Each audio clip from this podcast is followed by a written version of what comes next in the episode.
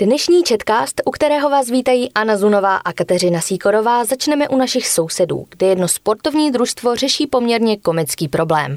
Amatérský klub LKS Graniční Krovica z východu Polska nemusí patřit k těm nejlepším nebo nejstarším. Jedním se však od ostatních odlišuje. Má 23 hráčů s příjmením Furgala, píše agentura AFP. Myslím, že máme celkem 23 furgalů, ale musel bych to ověřit, protože i já jsem zmatený. Připustil Henrik Nizierský, hráč, trenér i šéf klubu ve vsi Krovica Holodovská u hranice Polska s Ukrajinou. Řekl, že na zápasech se obvykle sejde pět nebo šest hráčů s tímto příjmením. Nizierský, jehož dědeček z matčiny strany, se také jmenoval Furgala, pak dodal. Ze samotných Furgalů bych celý tým poskládat dokázal, ale to nikdy nedělám, protože máme lepší hráče a jde nám o vítězství. Čtyři z furgalů hrající za LKS Graniční Krovice jsou bratři, kteří mají v týmu ještě dva bratrance. Jinak prý nositelé stejného příjmení příbuzní nejsou. Celou situaci komplikuje i to, že několik furgalů má stejné křestní jméno. Rozlišují je tak pomocí dat narození a přezdívek. Například Tomáše Furgaly má tým dva. Jednomu se říká Tomo, druhému Fofo.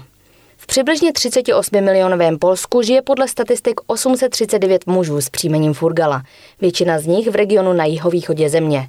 V Polsku je navíc skoro 5 tisíc příjmení, která se vyskytují častěji, takže tento jmený úkaz je skutečnou raritou.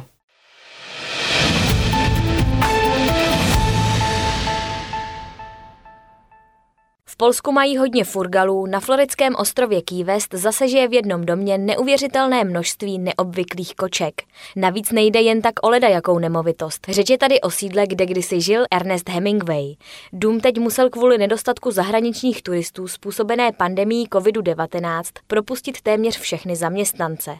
Avšak jeho šestiprsté kočky ještě přitahují místní zvědavce, píše agentura AFP. Po Hemingwayově smrti v roce 1961 se jeho příbytek stal jednou z největších turistických atrakcí na Key West, ostrově ležícím asi 100 kilometrů jižně od Miami a severozápadně od Havany, kde kvete nic nedělání a kde se lidé věnují popíjení koktejlů, potápění a opalování. Jeho obyvatelé přežili hrozivé uragány a hospodářské krize, ale nebyli připraveni na zhroucení turistiky způsobené koronavirem. Uzavření hranic brání turistům navštívit ostrov a od března tu nepřistála ani jediná výletní loď. Zbývá jen domácí turistika, kterou brzdí obavy z nákazy COVID-19. Minulý týden tak muselo být propuštěno 30 z 45 zaměstnanců domu a muzea Ernesta Hemingwaye. Jeho ředitel Andrew Moravsky lamentuje. Měl jsem šest průvodců, teď už mám jen čtyři. Ti, co zde zůstali, nabízejí jako vždy komentované prohlídky a starají se o padesátku koček se šesti prsty. Všechny jsou potomky kočky s touto genetickou anomálí, kterou Hemingway před desetiletími dostal. V domě koloniálního stylu panuje zničující vedro. Návštěvníci mají roušky promáčené potem, zatímco jim průvodce líčí podrobnosti ze života spisovatele a jeho manželky Polín ve 30. letech minulého století. Další zaměstnankyně mezitím vhazuje za nadšených výkřiků turistů kostky ledu do misek s vodou pro kočky. Key West leží na samém západě souostroví Florida Keys, komplexu korálových ostrovů spojených 42 mosty překračujícími moře na 180 kilometrech délky. Na sklonku dne se hrstka turistů schromažďuje na místě, odkud je nejlepší výhled na západ slunce. Ředitel Moravsky ukazuje, chceme zůstat otevření a o naše kočky budeme pečovat jako o královny. To je jejich hlavní starost, neboť místní turisté mají často větší zájem o polydaktilní kočky než o příbytek autora novely Stařec a moře.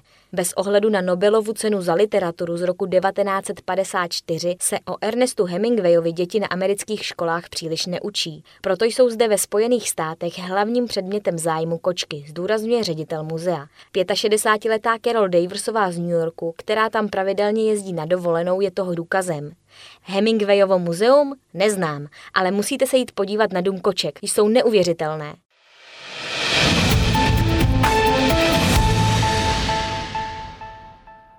Pojďme se ale přesunout od legendárního autora knižních klasik k jinému médiu, totiž k filmu. Americká společnost Walt Disney čelí kritice za to, že její nový snímek Mulan byl z části natočen v ujgurské autonomní oblasti Xinjiang, kde je čínská vláda obvinována z rozsáhlého porušování lidských práv. Informoval o tom spravodajský server BBC. V závěrečných titulcích k filmu Mulan, který vypráví o mladé bojovnici ze staré Číny, se kromě jiného objeví poděkování vládní bezpečnostní agentuře v Xinjiangu, kde čínské úřady drží pravděpodobně více než milion muslimských Ujgurů v integračních táborech. Peking označuje tábory za střediska odborného vzdělávání, v níž etničtí Ujguři podstupují politickou převýchovu. Úřady tvrdí, že tábory jsou prostředkem boje proti šíření extremistické a separatistické ideologie. V táborech se podle čínských úřadů vyučuje mandarínská čínština, čínské dějiny a zákony. Lidé, kteří jimi ale prošli, tvrdí, že v nich byli rovněž nuceni odsoudit islám a slíbit věrnost čínské komunistické straně. Hraná verze animované Disneyovky Legenda o Mulan se už dříve stala terčem protestů, když herečka čínského původu Liu Ifei, vystupující v hlavní roli, podpořila zásahy policie proti prodemokratickým demonstrantům v Hongkongu. Kritici v některých azijských zemích vyzvali k bojkotu snímku. Teď se na sociálních sítích objevily příspěvky upozorňující na závěrečné titulky, v nich je zahrnuto poděkování různým vládním úřadům v Xinjiangu, včetně bezpečnostního úřadu ve městě Turfan. Ten je pověřen vedením převýchovních táborů, v nich jsou Ujguři zadržováni, uvádí expert BBC na čínskou oblast Adrian Zenz. V titulcích je zmíněno také oddělení komunistické strany Číny, zodpovědné za šíření propagandy v ujgurské oblasti. Společnost Disney kontroverze týkající se místa natáčení a spolupráce s vládními úřady v Xinjiangu zatím nekomentovala.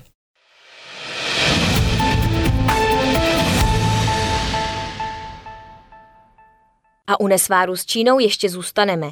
Jak píše agentura Reuters, hvězdy sociální sítě TikTok v jedné z přepichových vil v Los Angeleské čtvrti Hollywood Hills nezahálejí. V záři raního slunce nahrávají krátká a pro někoho bláznivá videa, o kterých doufají, že jim na platformě přinesou úspěch. Mají však i obavy o to, co přinese budoucnost. Kids Next Door LA je jedním z mnoha amerických domů, které dospívajícím slouží jako místo pro život i vytváření obsahu pro sociální sítě.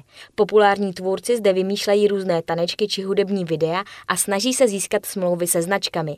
Těm nejlepším to může vynést až miliony dolarů. Jejich živobytí ale ohrozil exekutivní příkaz amerického prezidenta Donalda Trumpa. Na jeho základě bude tato sociální síť v USA zablokována, pokud se vlastník TikToku čínská společnost ByteDance platformy do poloviny září nezbaví. 27-letý Adam Migest, který je jedním ze sedmi influencerů žijících v domě, k tomu řekl. Každého to po dobu dvou až pěti měsíců opravdu zasáhne. Všichni přijdeme o výdělek. To, co Trump dělá, je opravdu hloupé. Zájem o koupi aplikace TikTok projevily americké společnosti Microsoft nebo Walmart. Není však jasné, jak případná dohoda ovlivní budoucnost své rázných videí, která si oblíbily miliony lidí i jejich tvůrců. TikTok se rychle stal významnou součástí kultury dospívajících, domnívá se 18-letá Claire Heserová, která se dříve účastnila soutěže krásy. Myslím si, že když nám to seberou, přinese to víc škody než užitku. Přála bych si, aby pochopili, že TikTok má opravdu vliv na náš svět a obzvlášť na naši generaci. Zákaz TikToku ale neohrozí jen dospívající. Může ublížit i společnostem, které s nimi uzavírají obchody. Ariadna Jacobsová, jejíž společnost provozuje Kids Next Door LA, připomíná. Někdo třeba plánoval internetovou obchodní strategii zahrnující TikTok. Může to ovlivnit hodně odvětví, obzvláště hudební průmysl, protože mnoho písniček se začne virálně šířit na TikToku. Hayley Oronová, která má na TikToku 9,5 milionu sledujících a brzy plánuje spustit vlastní kosmetickou značku, pak dodává. Jestli ho zakážou, mám samozřejmě záložní plán přejít na YouTube a Instagram. Právě Instagram pak na začátku srpna uvedl novou službu Reels, která má být konkurencí TikToku a kterou hodlá Oronová využívat. Na platformě má dalších 2,5 milionu sledujících, o které se může v případě zákazu TikToku opřít.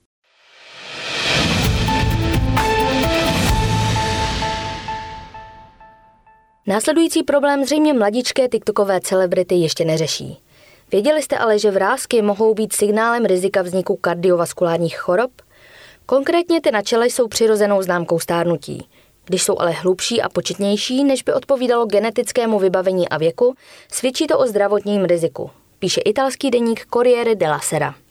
Jolande Eskirolová z univerzitní nemocnice v jeho francouzském Toulouse pak vysvětluje, že jsou ukazatelem rizikových faktorů, jako je vysoká hladina cholesterolu v krvi nebo vysoký krevní tlak. Jde o snadno rozpoznatelný signál, který nevyžaduje veliké náklady, protože není třeba lékařských testů. Může být tedy pobídkou ke snaze u těchto osob odstranit další rizikové faktory, jako je obezita nebo kouření. Na univerzitě v Toulouse se uskutečnila studie, které se zúčastnilo 3200 zdravých dospělých osob ve věku 32, 42, 52 a 62 let. Byly jim přiděleny body podle toho, jak měly hluboké a četné vrázky na čele. Žádný bod znamenal absenci vrásek, tři body značily četné hluboké vrázky. Účastníci studie pak byli sledováni 20 let, během níž 233 osob z různých příčin zemřelo. Z nich mělo asi 15% v hodnocení vrásek 2 až 3 body, 6,6% mělo 1 bod a něco málo přes 2% zemřelých nemělo žádné vrázky. Ty osoby, které měly nejvyšší bodové hodnocení, měly téměř desetkrát vyšší riziko smrti než ty, které měly hodnocení nula. Vědci zatím neznají důvod vztahu mezi oběma jevy, ale přišli s teorií, že věc souvisí s aterosklerózou a koronatěním cév.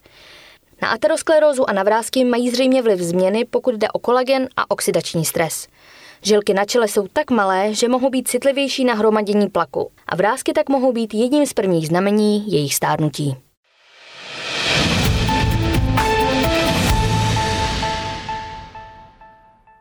Pokud jde o vrázky, ty si vážně s ničím moc nedělá třeba takový thajský král Maha Vajiralongkorn.